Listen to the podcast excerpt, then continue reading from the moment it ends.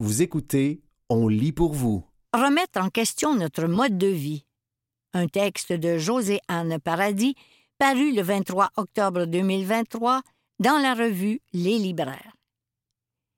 Et si on remettait en question la façon dont on aborde ce qui semble immuable dans notre quotidien?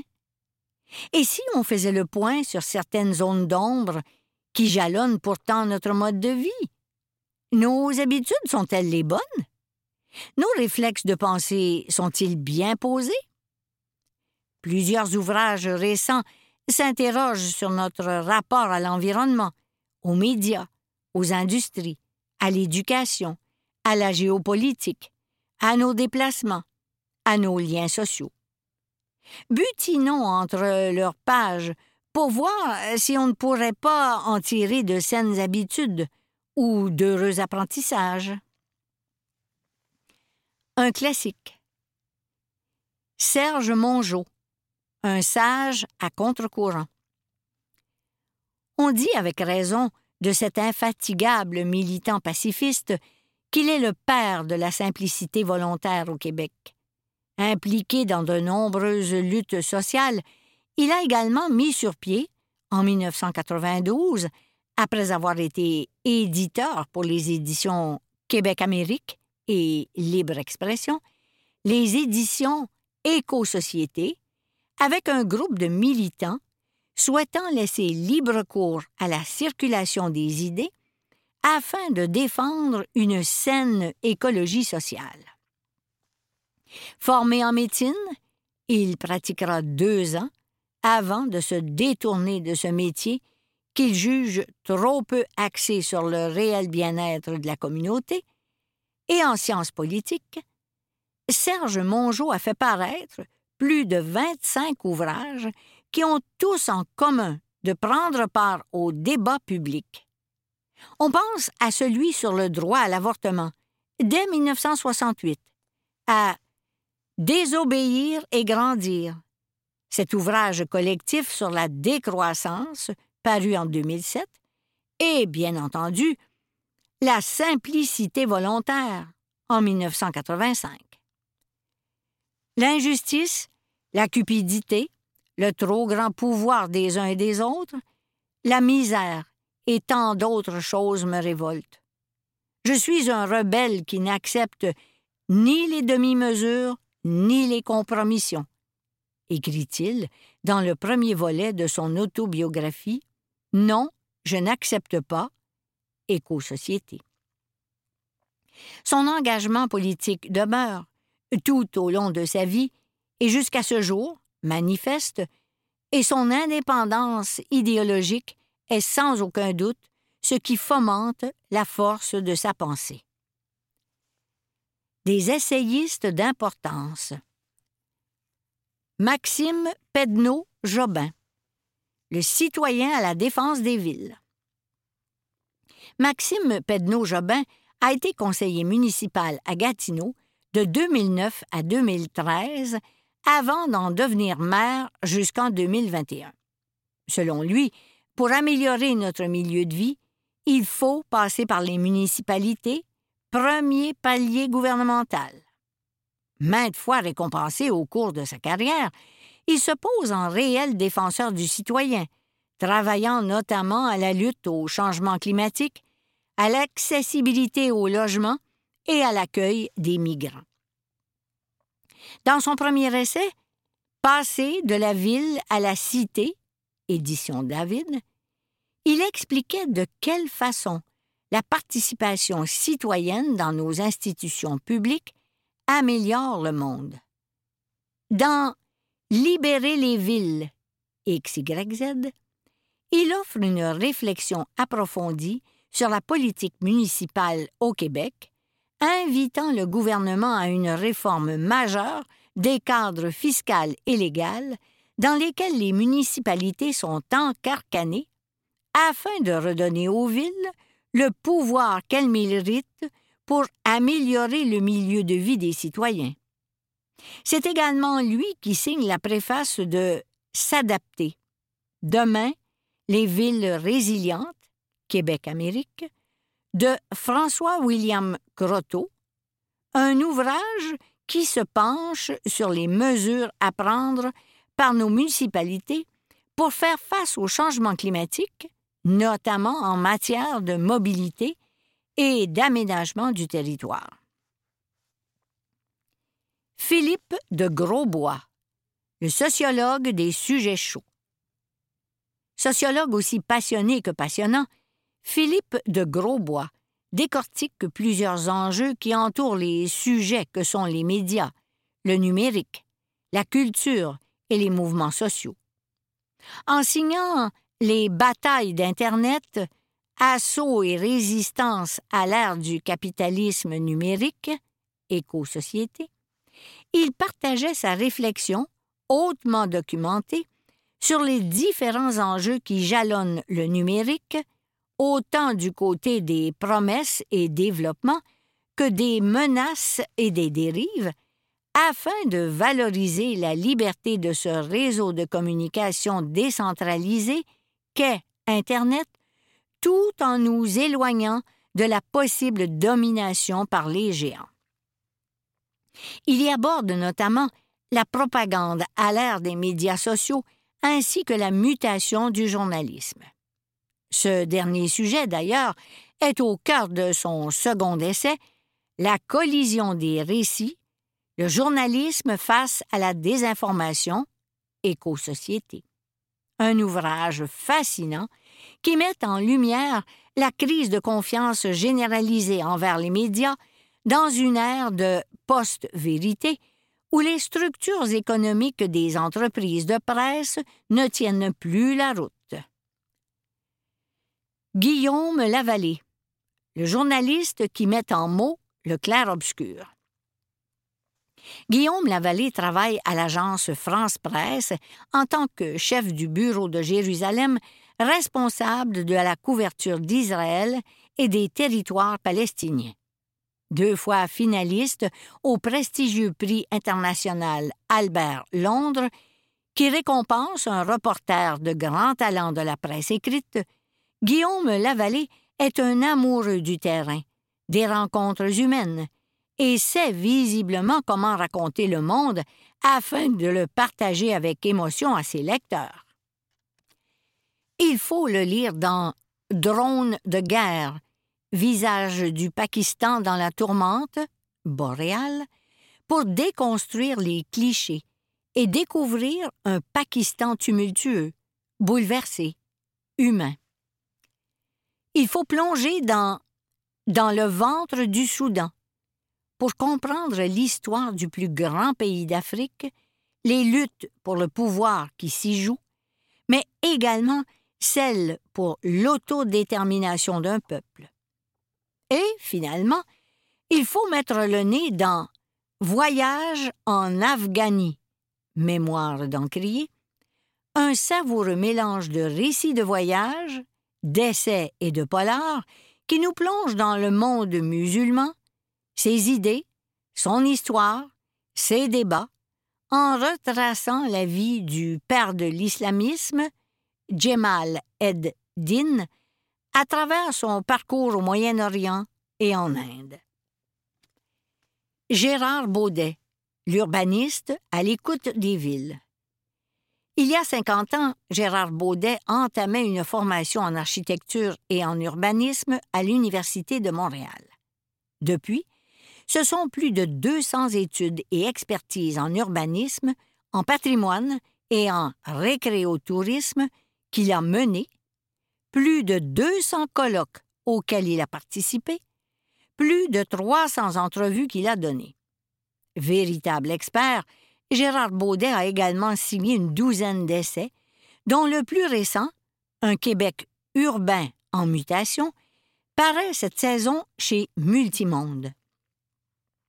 Notre époque est celle des bouleversements, des milieux de vie, attribuables entre autres au dérèglement climatique, et M. Baudet explore dans cet ouvrage les enjeux et défis liés à ce changement de paradigme. On lui doit également deux récents essais qui s'intéressent à la banlieue.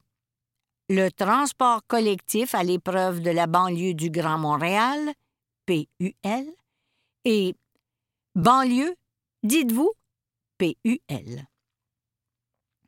Curieux de retourner aux bases et de découvrir ce qu'un urbaniste, ce professionnel du milieu urbain, qui tente d'infléchir le devenir des villes, fait, on vous invite à plonger dans Profession urbaniste, PUM, où M. Baudet fait le tour de la question, ou encore dans Questions d'urbanisme, PUM, un collectif qui regroupe les réflexions de plusieurs urbanistes sur les enjeux de l'avenir. En rayon. Pas de lapin dans le chapeau. Coulisses éthiques et déontologiques du travail journalistique. Marie-Ève Martel, Somme toute, 160 pages, 21,95. Comprendre ce qui sous-tend le métier de ceux qui ont comme mandat de nous informer au quotidien n'est pas sans intérêt, bien au contraire. Discerner les fausses nouvelles et cerner en quoi le journalisme est un acteur important de la démocratie font de nous des citoyens avertis. Dans cet essai agréable de lecture, la journaliste Marie-Ève Martel parle de déontologie, mais aussi des assises conceptuelles du journalisme, des instances qui s'offrent au public pour faire valoir son mécontentement devant le travail d'un journaliste, de respect de la vie privée et de bien d'autres points centraux à la profession. Le sang des arbres. François Landry, Boréal, 272 pages, 29,95. En nous ouvrant les pages de son journal, tenu entre la mi-janvier et la mi-décembre 2022, Landry nous invite à visiter, à ressentir, une nature sauvage, cruelle et bucolique, une nature qu'il chérit, subit et respecte.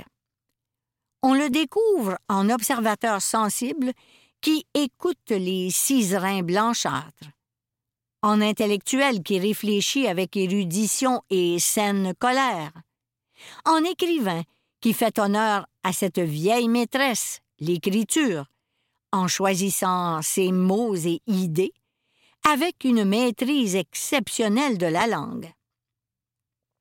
Avec lui, on assiste à la fureur d'une tornade qui détruira sa cathédrale de verdure, vingt-deux acres dont il prend soin depuis quatorze ans.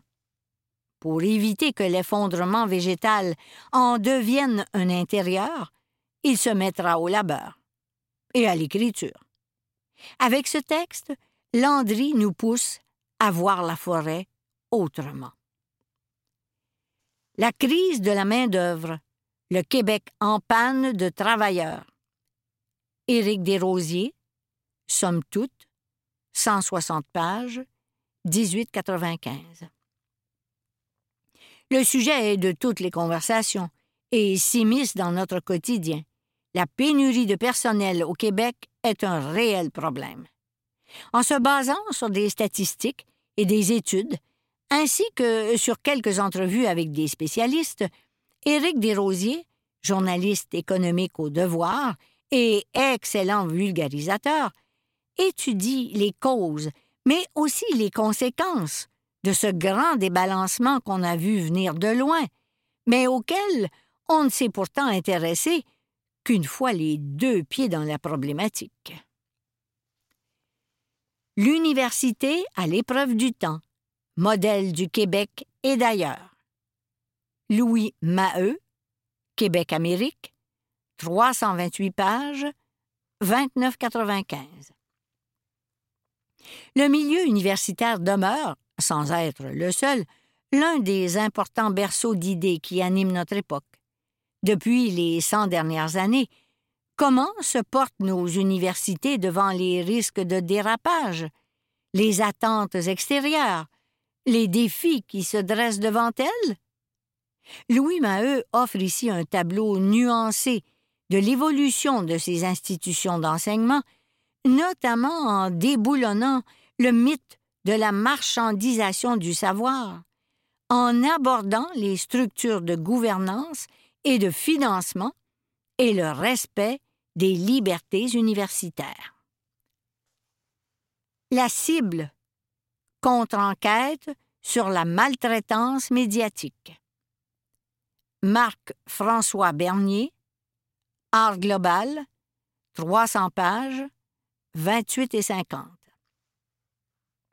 Ce livre choc, signé par Marc-François Bernier, journaliste, mais aussi professeur et chercheur spécialisé en éthique, déontologie et sociologie du journalisme, nous invite à plonger dans les coulisses d'un reportage d'enquête dont les répercussions furent dramatiques. Bernier s'attarde à la couverture d'un cas de figure précis, celui du docteur Alain Sirard, qui fut la cible de l'émission Enquête et dont le coroner statua que son suicide était notamment lié au battage médiatique qui eut lieu après la diffusion du reportage.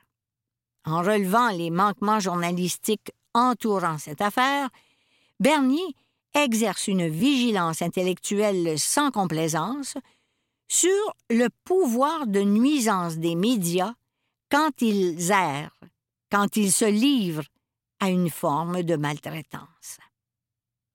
C'était remettre en question notre mode de vie, un texte de José Anne Paradis, paru le 23 octobre 2023 dans la revue Les libraires.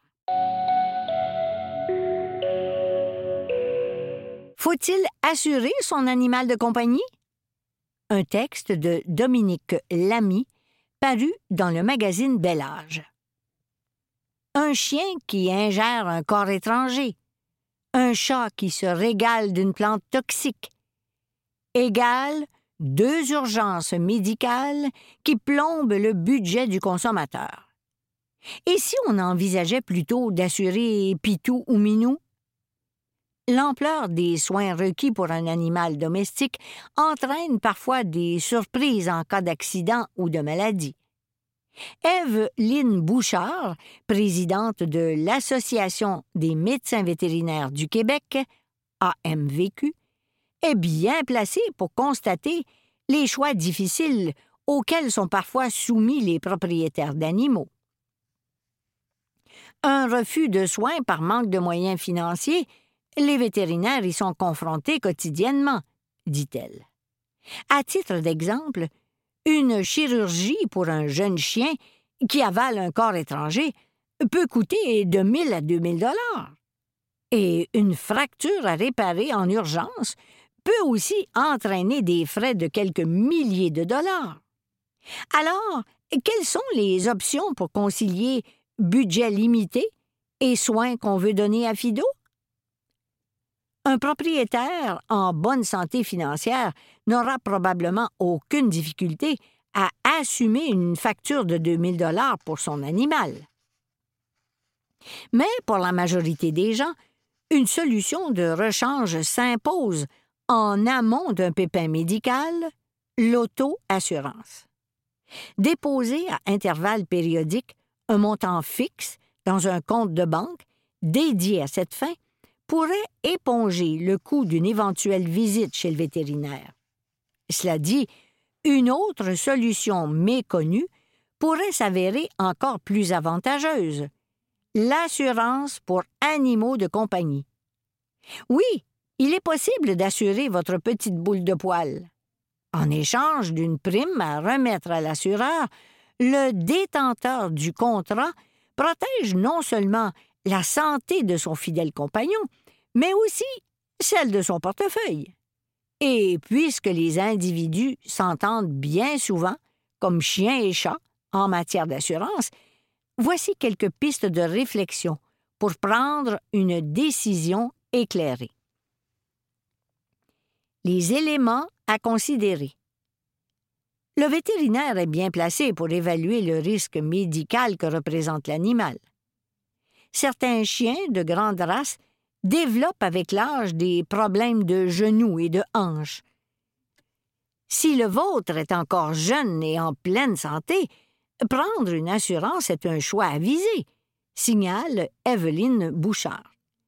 Les chiens de petite race sont reconnus pour avoir des problèmes de dos et surtout de dentition. Un détartrage sous anesthésie générale, sans extraction ni radiographie, coûte entre 400 et 600 dollars, estime la vétérinaire. L'assuré, doté de la protection adéquate, n'assumerait alors qu'une fraction du coût de la fracture. Comprendre la nature des honoraires professionnels du vétérinaire facilite aussi la prise de décision.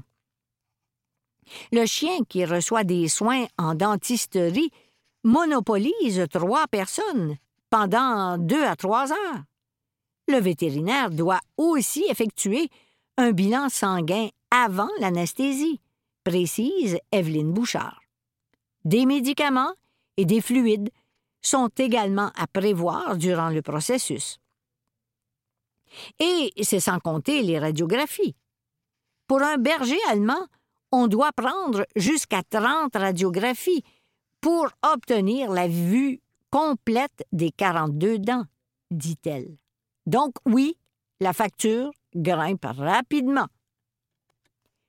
Le mode de vie de l'animal doit aussi être pris en compte avant de choisir de s'assurer ou pas. Un labrador ou un chien de chasse qui court régulièrement en forêt requiert beaucoup de soins préventifs. Prévention des puces et des tiques, vaccin contre la maladie de Lyme et vaccin contre la rage notamment.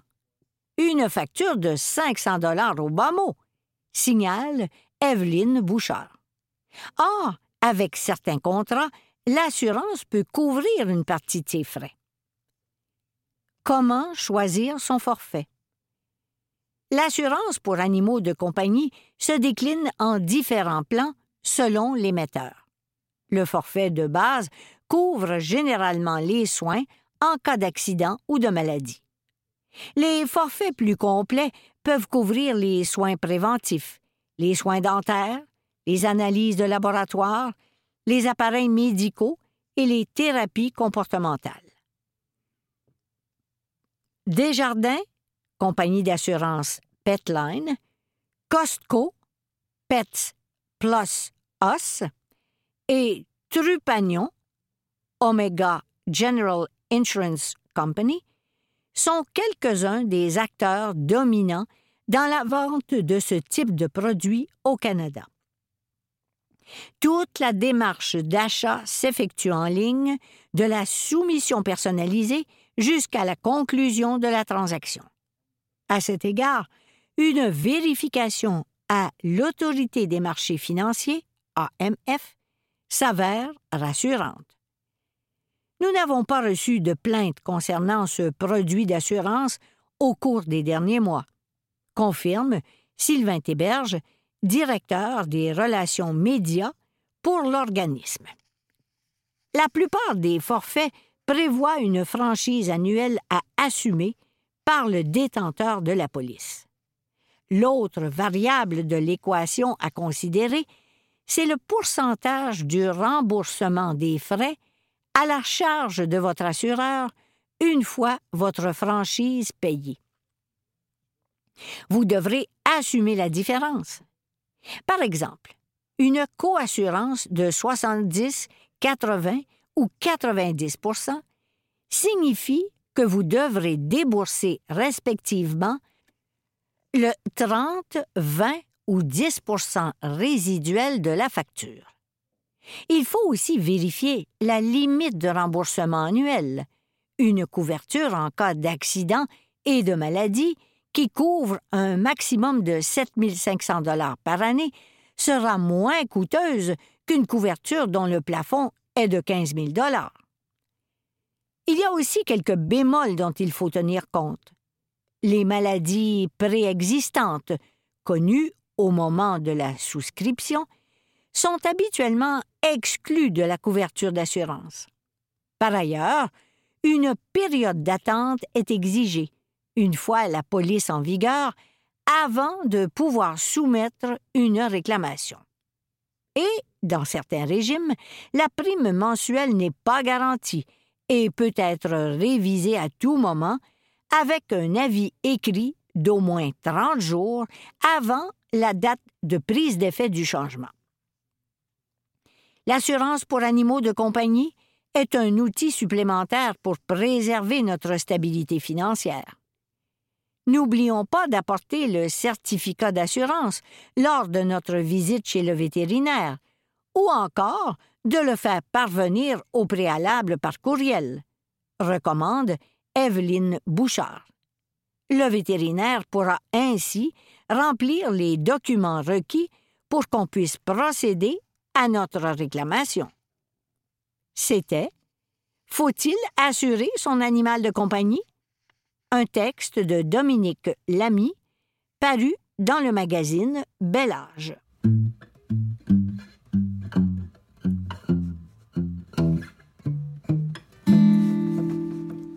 Devrait-on utiliser un oreiller entre les genoux pour dormir? Un texte de Jacqueline Simoneau paru dans le magazine Bel Âge. Utiliser un oreiller entre ses genoux quand on dort? Oui, c'est bon. Il est même recommandé de mettre un oreiller entre ses genoux quand on dort sur le côté. L'oreiller permet de repositionner la jambe au niveau de la hanche et de diminuer le stress dans la région du dos, explique Edith Castonguay, physiothérapeute et présidente de la Fédération des cliniques de physiothérapie du Québec. Toutefois, placer un oreiller sous ses genoux quand on dort sur le dos n'est pas toujours une bonne idée.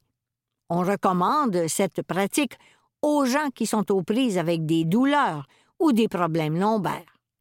Le fait de plier légèrement les genoux neutralise la tension au bas du dos. En revanche, cette habitude n'est pas conseillée aux personnes souffrant d'arthrose aux genoux et si elles n'ont pas de problème lombaire. Garder les genoux fléchis de façon prolongée risque de provoquer des raideurs matinales au niveau des articulations des genoux. C'était Devrait-on utiliser un oreiller entre les genoux pour dormir? Un texte de Jacqueline Simoneau paru dans le magazine Bel Âge.